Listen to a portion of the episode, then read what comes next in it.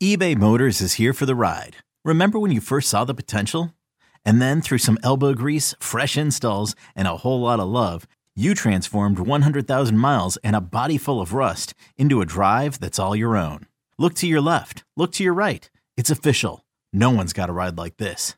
There's nothing else that sounds like, feels like, or looks like the set of wheels in your garage.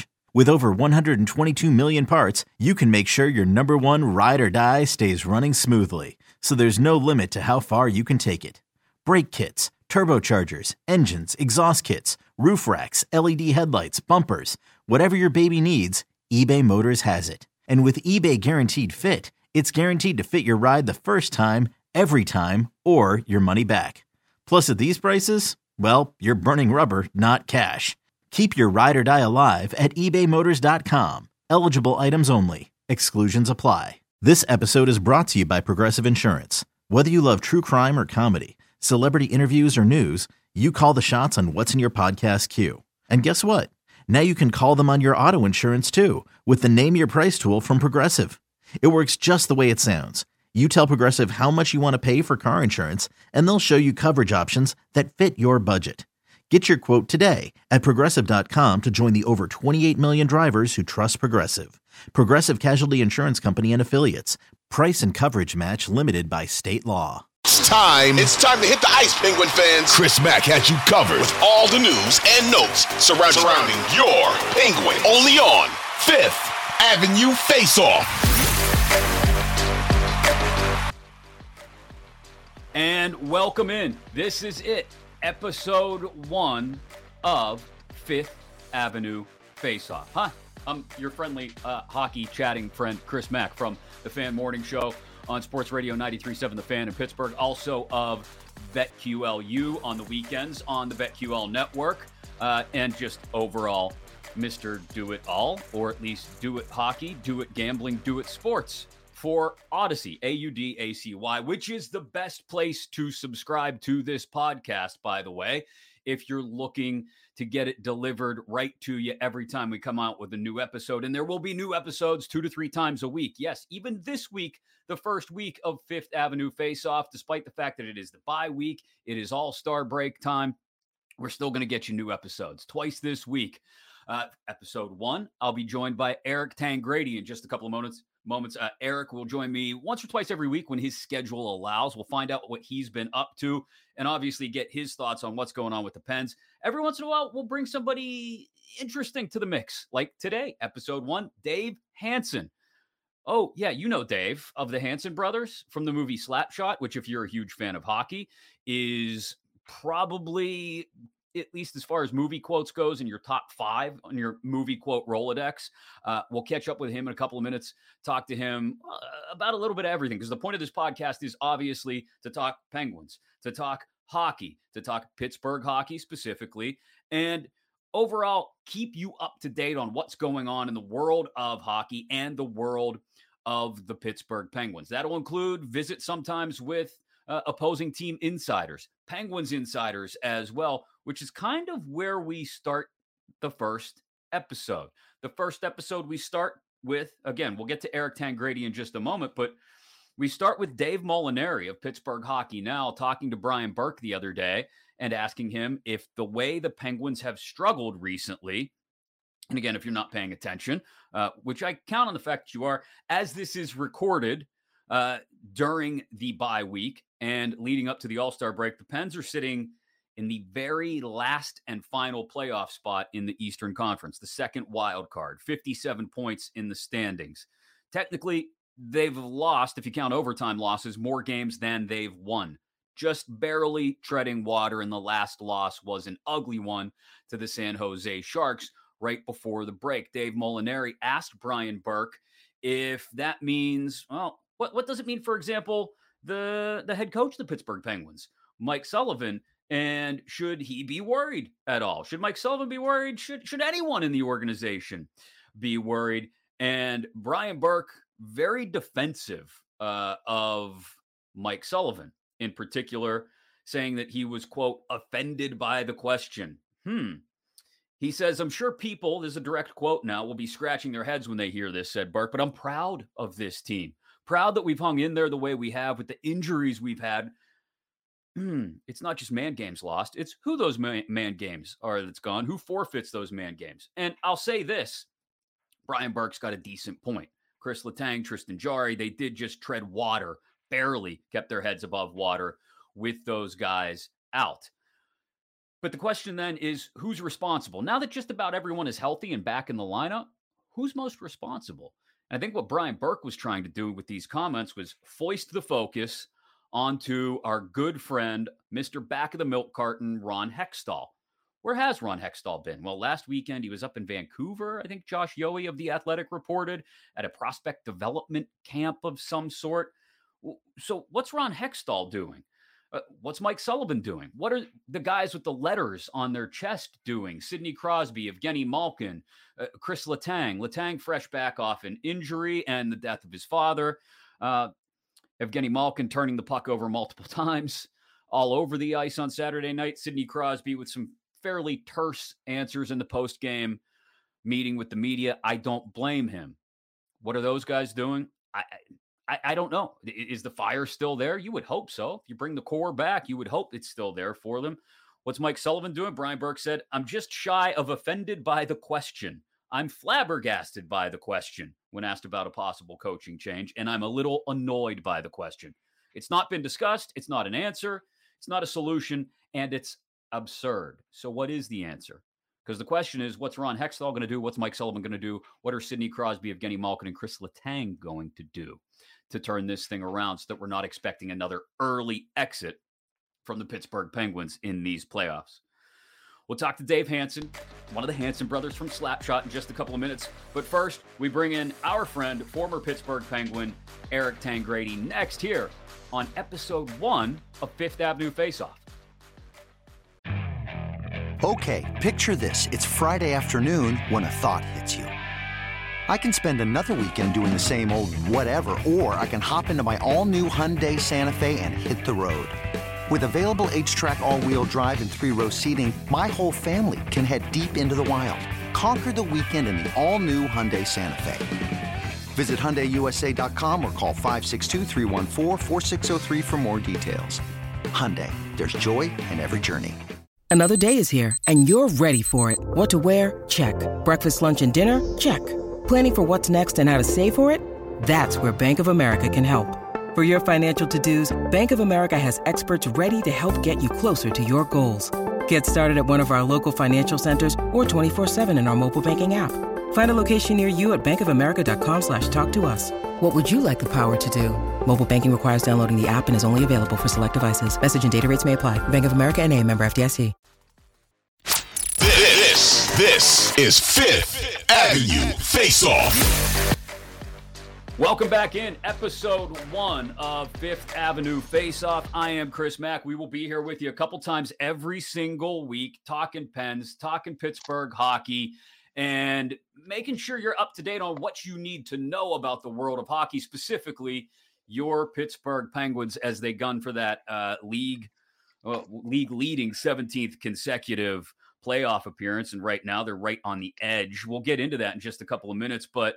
Eric Tangradi has been cool enough to join us and will join us a couple of times every week as his schedule allows. Tango, how you doing? Welcome to the first episode of Fifth Avenue Face Off. Yeah, Chris. No, uh, thanks. I appreciate you having me on. I know uh, all that chemistry we had in the RMU uh, hockey game has, has brought this connection where we feel like you know we want to take it off the ice. I know that you know we have big dreams to, to kind of rebuild our careers back and, and get to yes. the NHL someday. But uh, you know we'll take this for now. So no, I'm great. I mean, no, I, I got to tell you, Pittsburgh has really become home for me. Um, I grew up a Philadelphia kid, and everyone always asks me now that I'm retired, do I intend to go back? Like, no, I feel like I'm I'm fully ingrained in uh, into the community here. Uh, I took on the job as the head coach of Shady Side Academy. Uh, I work for Piatt Sotheby's, a local real estate brokerage, trying to help serve people finding houses in, in the area. So uh, I've really shifted from kind of a, I don't know, a, a, a keep to myself, uh, stay in my lane athlete to now trying to, you know, really reach out and branch out and serve and help people, our young athletes, uh, young families. So uh, I really do love this community, and I appreciate you thinking of me to talk some hockey because uh, that's one thing I, I, do enjoy doing is keeping hockey in my life, and I feel like uh, have some knowledge to, to speak on it. So no, thanks for having me. Yeah, no, I, I, we appreciate you doing it, man. And uh, it, it is it, eh, that's awesome that you're that ingrained in the community now. Like you said, uh, working the real estate game and also getting back into your your roots coaching hockey at Shadyside. Um, you know that that's phenomenal. It's and, and it's you know for some to have someone who was able to experience a couple different organizations right around the NHL and not just the Pittsburgh Penguins. I think it's a good comparison probably for you to kind of put a frame of reference around some of the conversations that we'll have, which we'll get into in just a couple of minutes. I promise people we try and figure out what's going on with this team right now. But I I know you grew up you grew up in Southeast PA. You grew up in Philly. So Super Bowl right around the corner. I'm sure every single Sunday is spent with you. E A G L E S. Uh, you're fired up for this, I imagine, aren't you? Yeah, and you know what? Like you kind of take it for granted. I, I did grow up in the tough times of Philly sports, um, but then when I saw basically my dad cry when the Eagles won the Super Bowl in '17, it kind of really hit me like, wow, this this organization, this city has really been deprived of of championships for for many many years, and uh, just seemed like growing up, the Flyers were cool. They were, you know, younger, tough in your face team, and um, Eagles were kind of bottom feeders, and I got to watch them as a kid finally beat the Cowboys for the first time, as it seemed like in forever. And um, I've really, you know, stayed stayed on top of being a you know an Eagles, Sixers, Phillies fan. Um, I'm anti-Flyers. Uh, I have a quick, quick story that you'll enjoy. But one oh, of my oh, first few yeah. games, and one of my first few games in Philadelphia, I was lined up at a face-off against Dan Carcillo, and uh, we're cross-checking back and forth. And Claude Giroux says, "You know, hey kid, like stop trying to be a hero. You'll be in the minors tomorrow." And I kind of looked over and shook my head, and, sure enough, I got sent down after the game. So Claude was right. Claude, Claude was right, but from that point forward, I said, "Nope, don't like this team. Nope, I'm out nope. on the Flyers." So I'm in on uh, everybody else in Philly, but everyone's like, "Oh, you watching the Flyers?" Like, nope, don't care. I'm not a Flyers fan. wow, man, that's that's harsh from Giroux. I mean, it's it's uh, yeah. Uh, it falls a little short of being the riot that got started on Long Island on Valentine's Day that one year, but I can I can understand now why you'd have the Flyers up there, mm-hmm. probably neck and neck with the Isles on the places I don't I, I don't reserve any love for. Correct, correct. But yeah, to answer your question, super jacked up for the Eagles. You know what? Pittsburgh fans are very they, they love Philadelphia. Come on on board. You know, come on on board and we'll we'll win a Super Bowl together. That's so hard for us, Tango. You know that. It's hard for us to root for anything Philly. But maybe, maybe just for maybe just for your sake, all right? Just for your sake uh, will eh, maybe maybe not root as hard for the Chiefs. I don't know. Anyway, uh, let me ask you about this hockey team and where the Pens are at right now. Um, you know, it, it, they're hanging on by the skin of their teeth the, to the final Eastern Conference playoff spot right now. 57 points. Uh, I mentioned at the beginning of the show, you know, they've technically lost more games than they've won 24, 16, and 9. Um, and the last one in particular to the Sharks at home uh, in another game where they started slow, battled back, and then seemingly lost their grip on things late again. You know, it might not be fair to ask if guys like Sidney Crosby, Evgeny Malkin, and Chris Letang still have that fire, but they're the leaders that you would think would be holding people accountable. It's probably not fair to ask if a two-time Stanley Cup champion Mike Sullivan is still still knows how to push the right buttons, and it's probably not fair to ask where the heck Ron Hextall has been because we do still have a month until the trade deadline. But where do you, you know, Brian Burke was asked about Mike Sullivan specifically and kind of he said he was offended by the question. But when you look at all those levels, you look at the management level, the coaching level, and the player level, where where do you where do you pinpoint the problems for this team right now?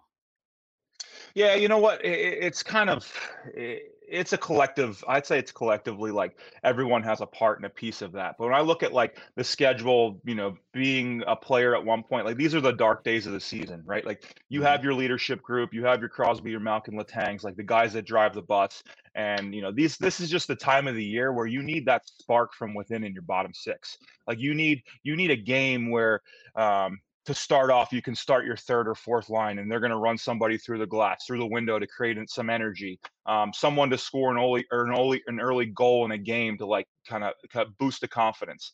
Um, you know, I, I, don't like to always refer to the past, but like when the Penguins were the best version of themselves, like we talk about the HBK line, right? Mm-hmm. Like throw them out against the other team's top line. They can provide a spark, neutralize them, and do things that you know, Crosby's not getting the other team's top defenseman for 22 straight minutes in a game. Like, you know, Guentzel's not playing against a shutdown D in every matchup.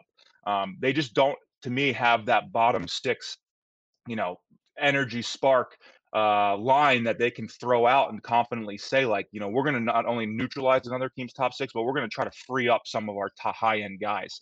Um, so I just see that kind of right now being their biggest issue. Like the new NHL, in order to win, you you need to have three to five entry level players, entry level contract players um, that can can really step in and like thread the needle of what type of team you are.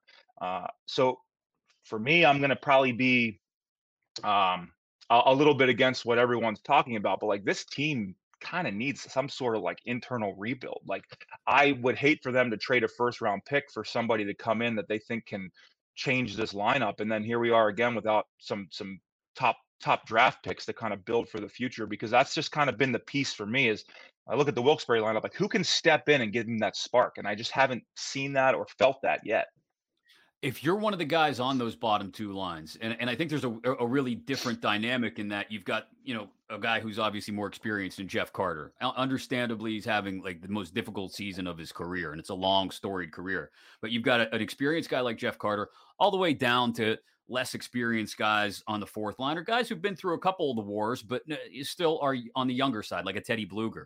If you're one of those guys on the bottom six, uh, is is there a worry as the deadline starts to approach? Like, are, are you sitting there in the room talking to each other, on the plane talking to each other, on the bus to the rink talking to each other uh, about, hey, if we don't get it together soon, one of us or a couple of us might be on the way out because they're not dealing Sid or Gino or Letang or Jake or Rusty.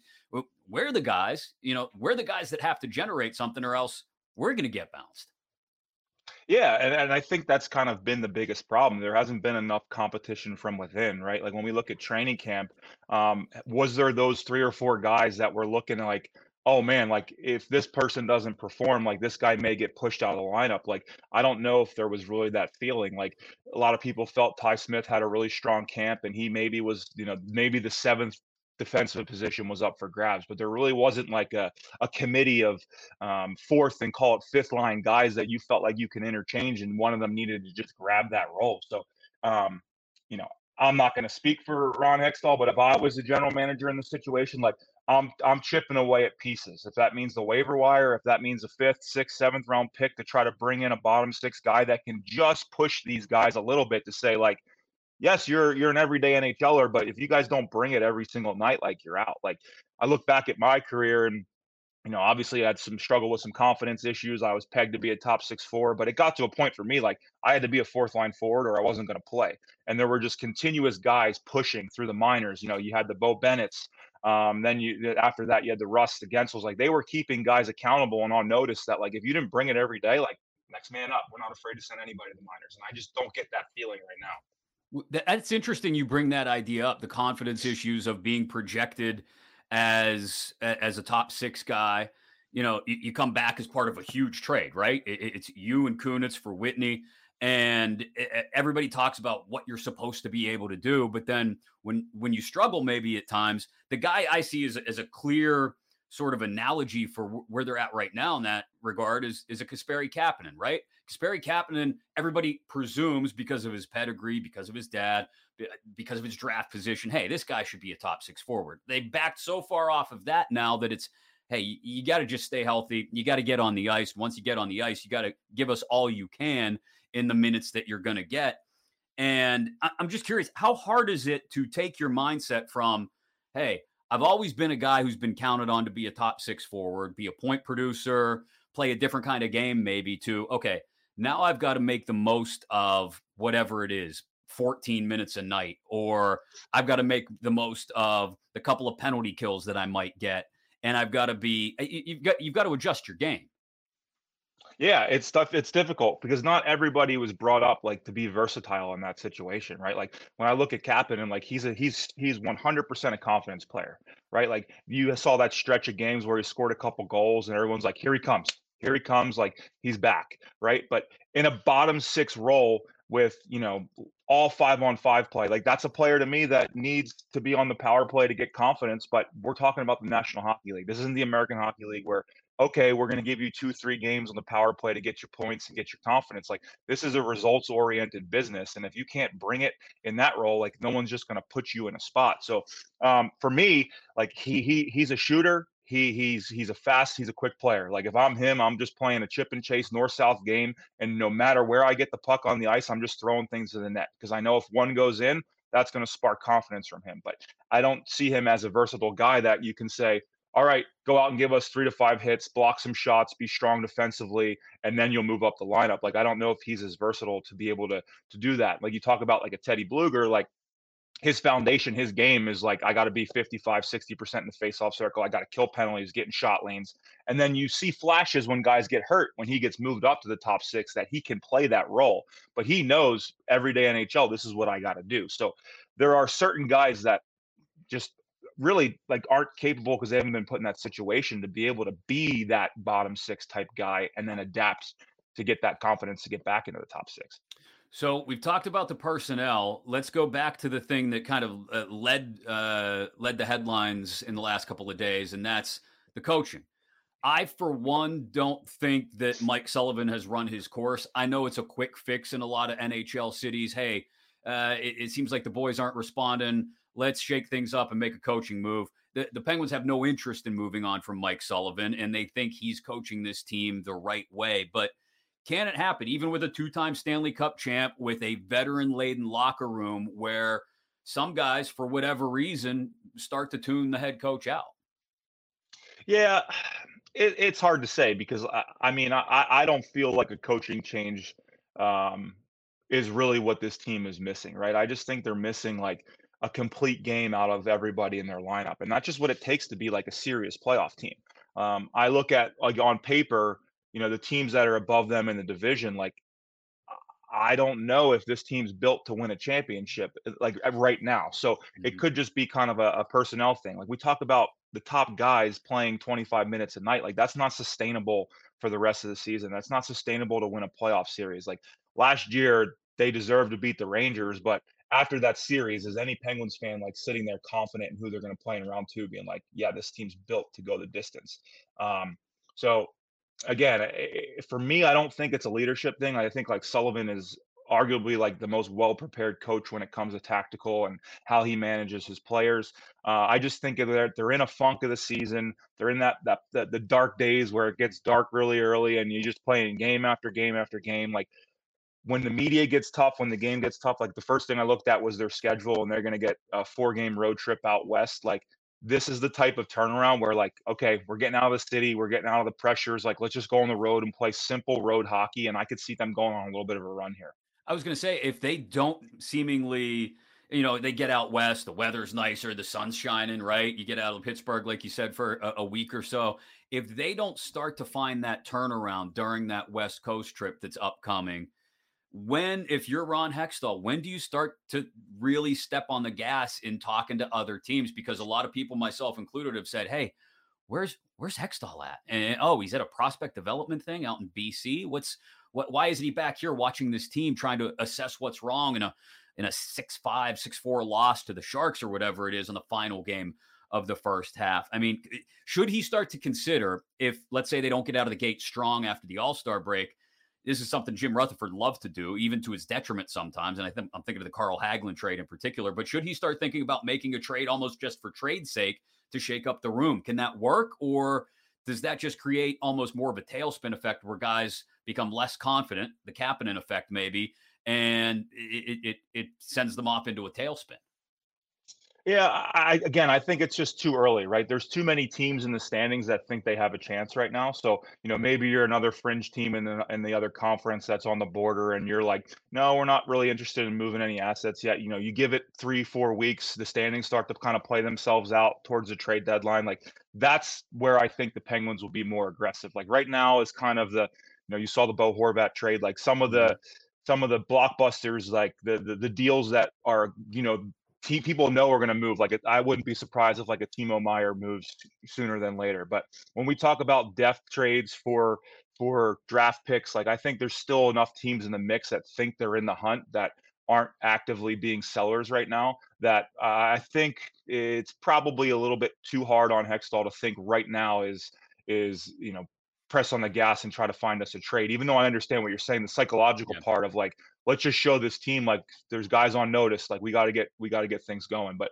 um, that's just my personal opinion. I think three four weeks the standings will solidify. You'll see who the real players are and who the sellers are, and that's when they can go out and look for one of those depth guys for for some you know not as, as significant assets. Former Penguin and Winnipeg Jet, Eric Tangradi, now the head coach at Shady Side Academy, going to join us for a couple minutes, a few times a week, or a couple minutes, a couple, a few minutes, a couple times a week, whatever. We'll figure it out as his schedule allows. Uh, thanks for giving us time, Tango. Before before you run, I, I do have to ask. I know at the end of your career, you wound up for a few months in how, how's it pronounced? Barys Nur Sultan, uh, Kazakhstan. You play uh, yep. K, KHL, right? Um, so I just look the only frame of reference any dumb American like myself has for Kazakhstan is Borat.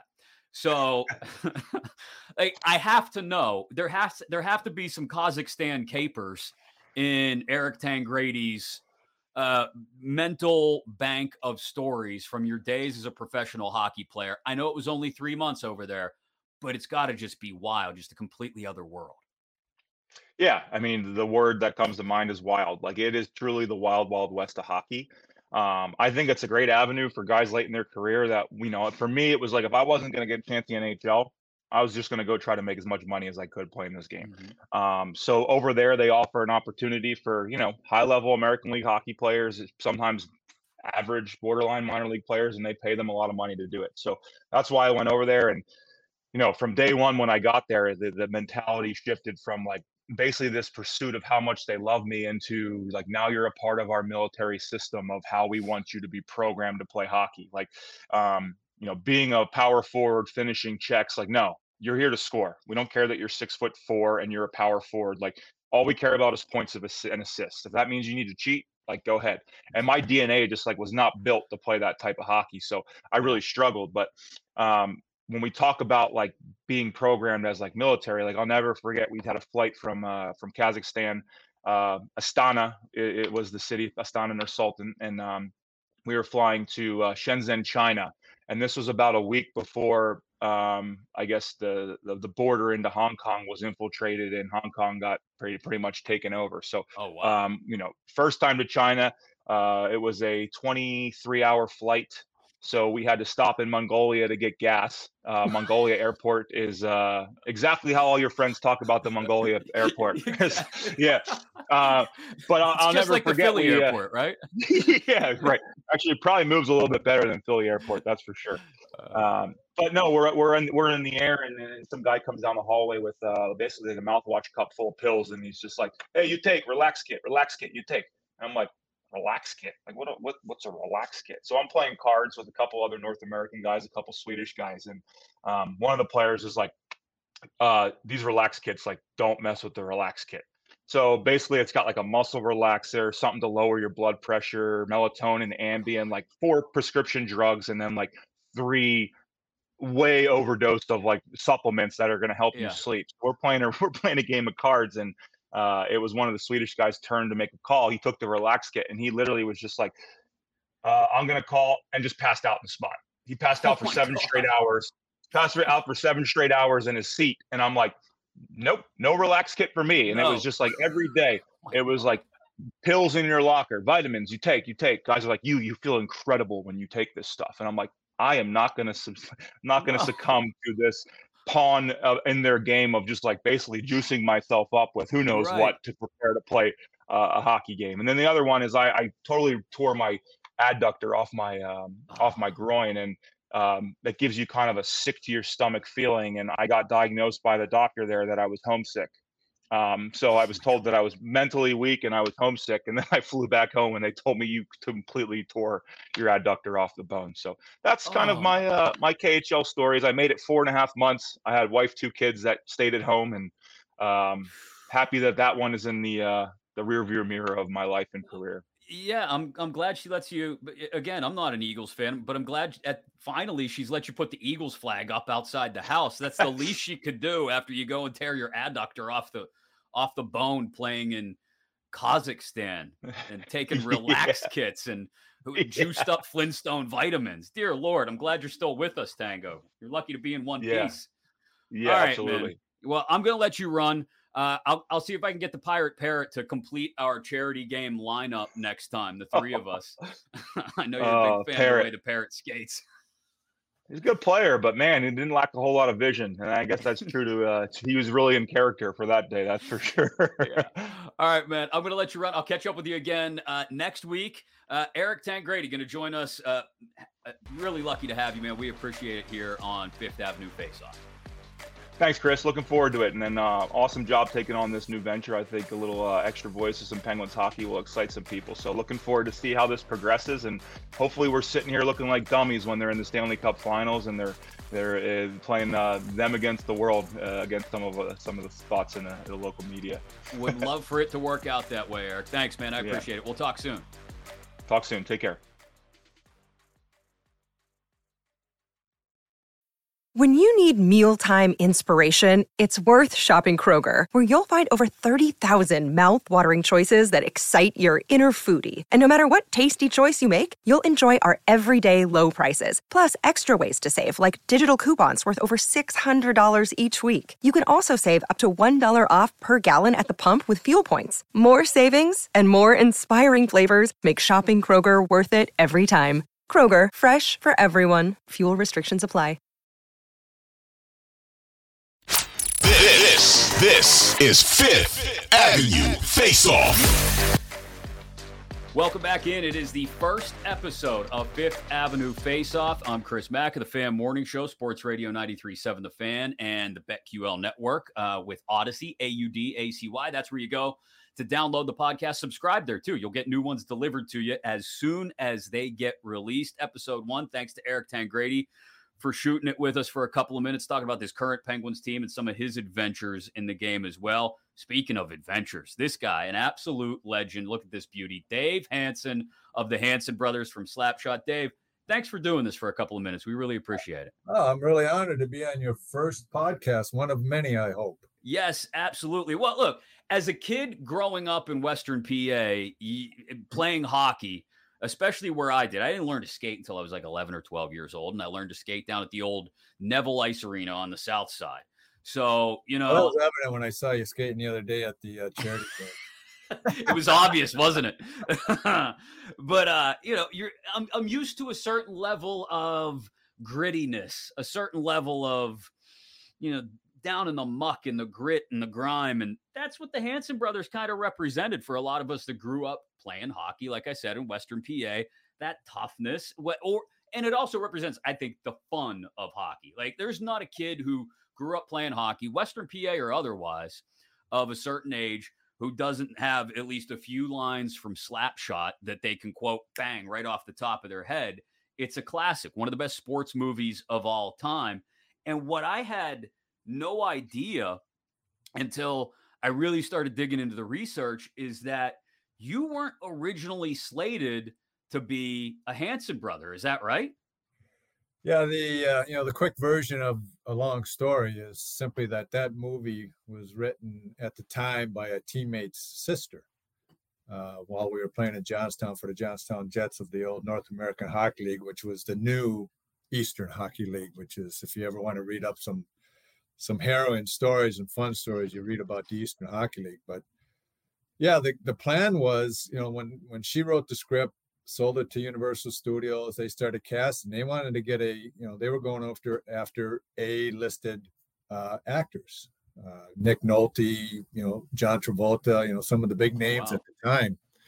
And they got them all on the ice rinks, and they found out they couldn't skate, and they tried to teach them how to skate, and guys were getting their ankles busted, and and just wasn't improving. And so the the recommendation was from uh, somebody was, well, why don't we go back? And since you know these parts were written after real people, i.e., three brothers, that Jeff Jack and Steve Carlson, who were playing with us at the time, and Dave Hanson, i.e., Dave Killer Hanson. You know, why don't we go back and see if they can do something with it? So the plan, as I was told, was originally you're going to have the three Carlson brothers playing the Hanson brothers mm-hmm. because they they were big, they wore black rim glasses, they had long hair, and you're going to have Dave Hanson play the Dave Killer Carlson role. When they made that decision and they were getting ready to start, you know, the filming and so forth and so on, Jack was uh, up in Edmonton playing for the Edmonton Oilers. And the Oilers were getting in the playoffs. They weren't going to let Jack come, you know, just leave the team and come back. So they they threw me in as the Jack Hanson brother. And although I'm a heck of a lot better looking than those other two guys, they stuck their glasses on me. And you know, and we're all from Minnesota. We all grew up in Minnesota. We all lived together in the same house. So, you know, like anything else, when you're 19, 20, 21 years old, you pick up the same stupid antics and routines. So we just kind of blend, you know, blended together and, and, you know, what you saw is what you got. So, so the stinking root beer and the slot cars and uh, the foil is that all written into the script, or is that stuff that, as you guys, like you said, were living together, you'd been on the same team? Is that stuff that you had talked about and you brought it to? I think it was George Roy Hill, who's like the story director at the time, right? Had done Butch Cassidy and the Sundance Kid and The Sting with Paul Newman. Yeah. Um, is that something you bring to the table, or do you just kind of show up and that magic is in the script already? Well, kind of a little bit of both, Chris. I mean, the script was magic. Uh, and if if you ever look at anything that Paul Newman, you know, quoted in writing or or you know you see him on tape when he talks about the thing that drew him to to the script was just how well it was written and, and the humor of it and and so you know things like the race car set well we all lived in the same house, like I said earlier. The Carlsons lived on one floor, myself and the guy that played Pretty, Pretty Boy Billy Charlebois, you know, lived on another floor. And when we had a day off on a weekend, which was very unusual because usually we were on a bus riding to or riding from somewhere, we would put all the furniture aside. We put up the race car set and we would race cars all afternoon. So, you know, Nancy Dowd, who was the brilliant uh, screenplay writer, she took that aspect of it and, you know, put it in in the thing. One of the funny things about about the ad libbing part was again she had all these awesome lines, but when we tried to act the lines, I mean I can remember when we first started it, we got in front of the camera, and we had these scripted lines, and George Roy Hill says action. We were so robotic, you know. He said cut, let's give it another try, and we do it again. Cut, you know. And after about four or five times, he said, "Well, let hey, everybody take a break for a minute." Uh, except for you guys. Don actually says, "Listen," he says, "This is the scene. This is the setup. You know, you know your lines." He says, "But what would you say or what would you do in something like this?" And we'd say, "Well, we don't know. We just kind of, you know, we'd wing it." He says, "Well, okay." He says, "Let's give that a try." And so, pull everybody back in. He say, "Action." We kind of wung it, and he said, "That's a take. We'll keep that one." And from that point on, he gave us that liberty to you know say the lines and add throw in ad libs and that kind of stuff so a lot you know a lot of stuff is really the scripted lines but a lot of it or some of it is the ad lib and that just that's what really caught on and i think that was one of the brilliance of george roy hill you know who, who ironically was also from minnesota. Right. Knew nothing about hockey which i don't know how that happened but certainly knew uh, humor and pulled the best out of everybody there yeah, how do you grow up on the Iron Range and not know anything about yeah. hockey, especially minor league hockey? So, so how did the hockey scenes work? Like, did you guys actually play out games, or are you standing around for 20 minutes while they set a camera a certain way, and then somebody says, "All right, you're going to dump the puck into the corner, you're going to smack every guy on the Hyannisport bench with your stick in the back of the head, and then you're going to get into a line brawl." Like, how orchestrated is it? Well, and again, it was a combination of both. I mean, you, you look at the faraway scenes and that was when hey guys just go and play hockey. We're going to shoot this you know from from above the arena down. Uh and it was fast action because because literally at, at that point most of everybody on the ice were real pros. Uh, you know they had a double for newman so it was really good hockey action stuff. On the close-ups and and you know on, on the focus scenes like steve slapping the guys down the down the boards with a stick or us going in the corner and crushing a guy or or a meat trip and a goalie. I mean, those are all scripted out. The advantage we had was, of course, was it was usually against other pro hockey players. So we all were used to the physical aspect of it. So when we would run somebody in the corners, you know, it was usually somebody we played against in the regular season. So it was kind of like our opportunity to, hey, now let's we can really get this guy, you know, and then we would we would smash him. In fact, there's a funny story about that. Is the first one of the first when we did the the sequence, you know, when the Hanson brothers finally hit the ice and they go mm-hmm. through the montage of the things that we do. There's that one scene right towards the end of that montage where I skate up behind a guy, grab him by the shoulder, swing around, nail him. He falls down. I jump on top of him. Well, George was setting that all up for us. Dave, this is where he's going to come into. You skate in. The camera's over here. You grab him by the shoulder, take a good swing at him, miss him. He'll fake like you hit him. You fall. I said, okay, great. I, you know, blah blah blah. Well, the guy that I was going to do was a jerk that I played against all season long. I didn't like him at all. I see where this is going. see where it's going, right? So action. I come skating in fool him around. I go wham, and I just nail him right in the chops. He goes down and knock him out and jump on top of him, and everybody saw what the heck happened. Yeah. And they're all like screaming, yelling, medic, cut. Oh my, you know, and George is going, Oh my God, what did you do? What the heck did you do? I said, George, I'm not a movie star. I never did this before. I guess I, you know, missed my mark. I slipped. I'm sorry. so that's kind of that's kind of how the whole uh, movie for three months it was kind of that kind of routine with us. So you guys spent the whole summer together. I mean, by the end, I mean, what, what's it like? I mean, you guys more or less become like brothers, right? You and Steve and Jeff. Oh yeah. Well, you know, prior to that, back in back when we when we all played in Minnesota, you know, Jeff and Steve and we're all up on the Iron Range. The Carlson brothers were from the Iron Range. I grew up in Twin Cities in St. Paul. In the summertime, you know, we would play against each other. They come down, we'd play. So I, I so I knew them then. And then when our first year pro, we all signed together. We all signed for the WHA, which for the Minnesota Fighting Saints, and Johnstown was their farm team. So that 74 75 season, we all lived together, played together, rode a bus together, did, you know, drank in the bars together, did everything together that whole time.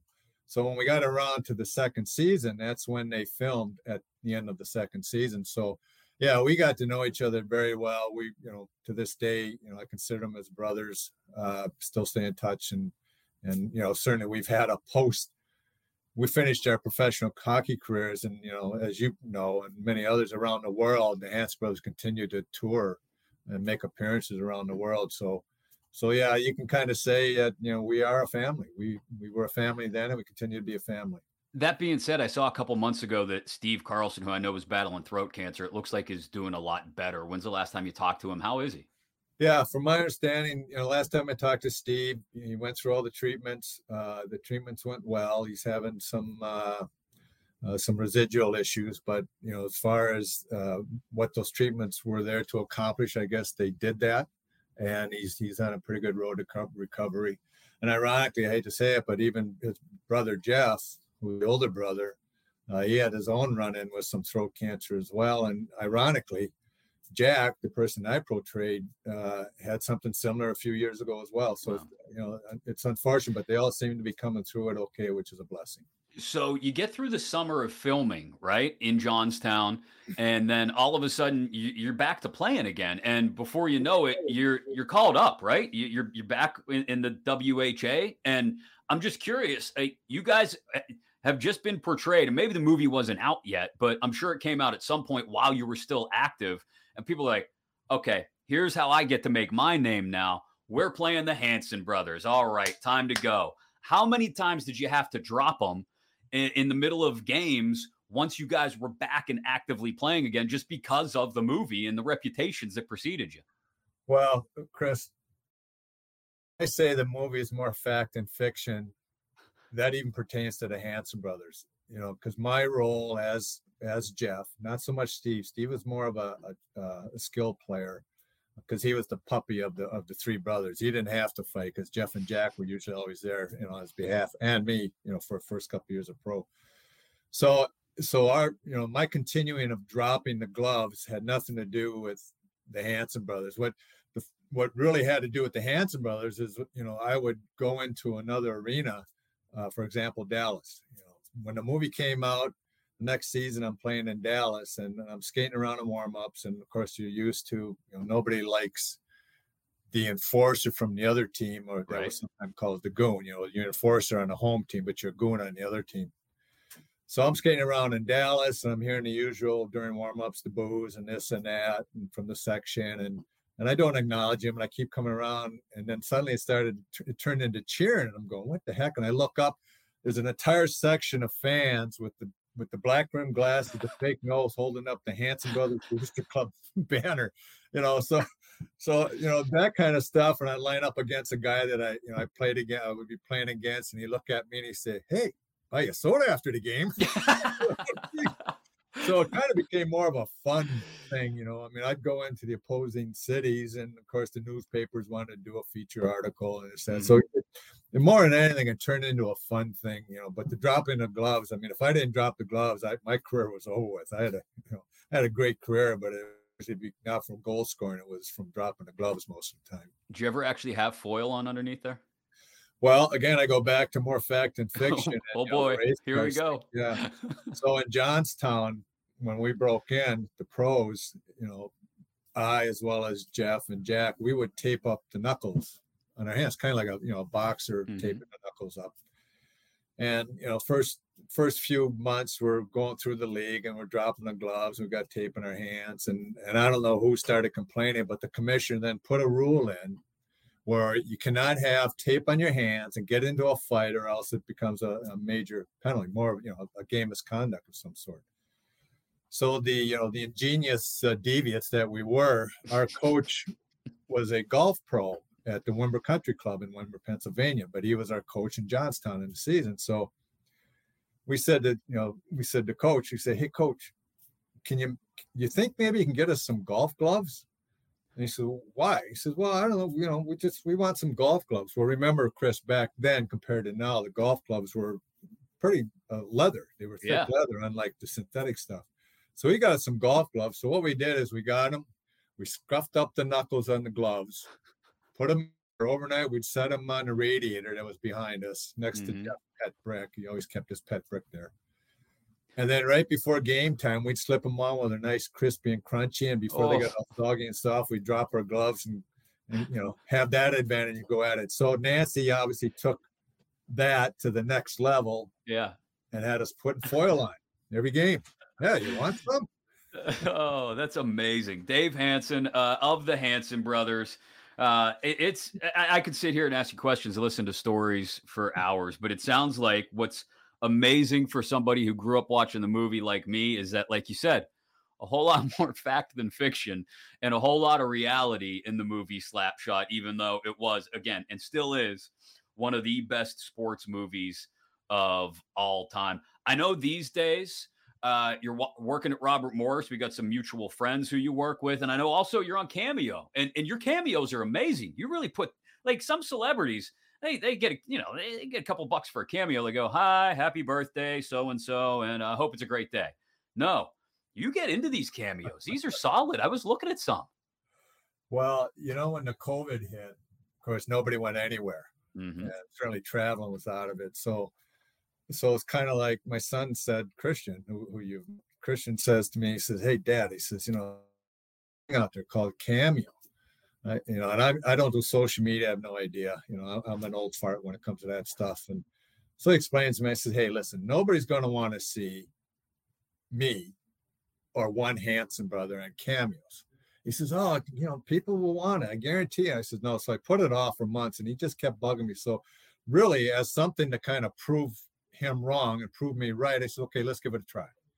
Well, bang, I got slammed, you know, with requests for divorces, bar mitzvahs, uh, you know, pep talks, uh, you know, all the real things. And of course, like anything else, I didn't know what to expect. And I started out kind of real slow, but thinking, well, they're gonna they're thinking they're gonna get Jack Hanson, number Right. 16 of the Chiefs. So I started with that.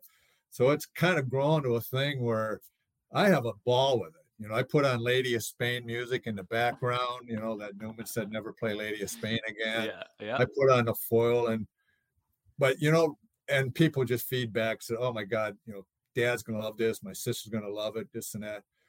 But you know, it's even turned to some real kind of inspirational stuff for me, Chris. I gotta be I gotta be honest with you. I just did one for a guy that said, Hey, my buddy just had a serious life-threatening accident.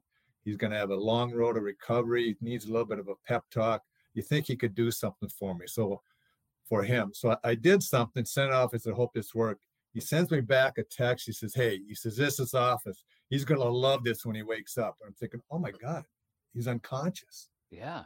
So it's kind of like, well, I, you know, I hope it adds something to kind of, you know, lift his spirits and get him. So it's, you know, it's a lot of fun, and then it, uh, and it, sometimes it's it's kind of a, a, good thing for the soul. So I'm having a blast with it. No, and and I again I appreciate you taking the time. I'm sure people uh, would love to get one from you. Go, go, to Cameo, just search Dave Hanson. He's out there. You can find him. And if you haven't watched it lately, if, or how about this? If you have a hockey fan, I don't know would we say it's PG 13, Dave? Right? I mean, if you got a teenage hockey player in your life, it's probably safe to show him slap shot. That's first time I saw it. I was, I think, 13 or 14. take take your favorite hockey player, young hockey player who maybe hasn't seen it yet, and let him see slap shot and see for himself what it was like back uh, in, in, in the minors back in the day.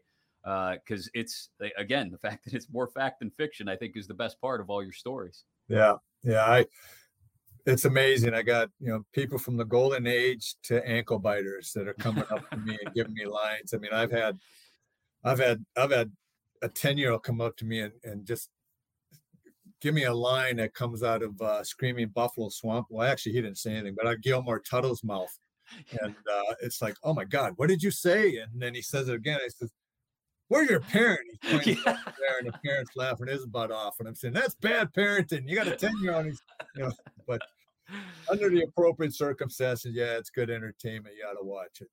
Well, I, will thank you one more time and let you run, Dave. I know you got stuff going on, but, but I appreciate the time again. Thanks for coming on episode one of Fifth Avenue Face Off. And uh, tell everyone that you're still in touch with from the movie. We appreciate it because it's a classic. And uh, for a lot of us, it informs us of just how fun and how wild and crazy hockey can be. So thanks again. No, it's my pleasure. And, and listen, I, I uh, your conversation with Tango there, and uh, I guarantee you, there's a picture out there somewhere with him in Kazakhstan with a Borat suit on. I guarantee you there is.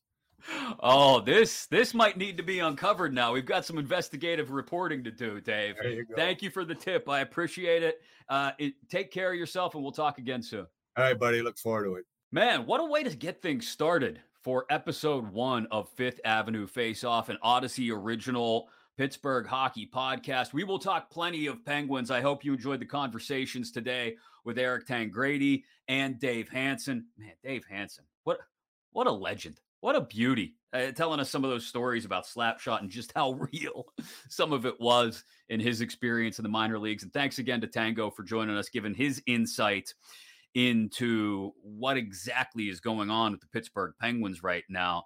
It sounds like what the Penguins are doing, kind of remaining patient and waiting for the team to come out of the All Star break and maybe catch a second wind, might be what a lot of people around the hockey world are expecting them to do. We'll see how long they can hold out, though, if they don't come out of that All Star break strong before the All Star break really kicks into high gear. So, episode two of Fifth Avenue Face Off, I will talk to uh, the athletics analytics and video breakdown god g-o-w-d jesse marshall.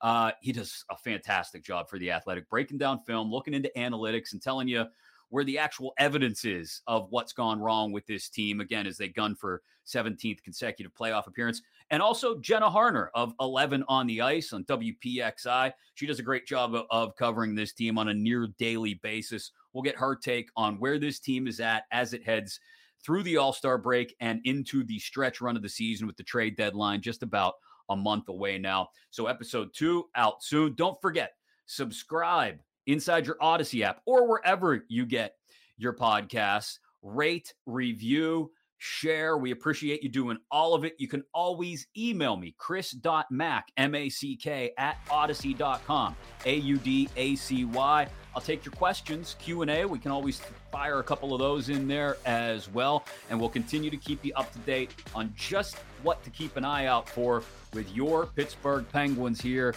in what is arguably the best hockey town in America, Pittsburgh with the help of 93.7 The Fan and Audacy. Again, I'm Chris Mack. Until next time, this has been Fifth Avenue Face Off.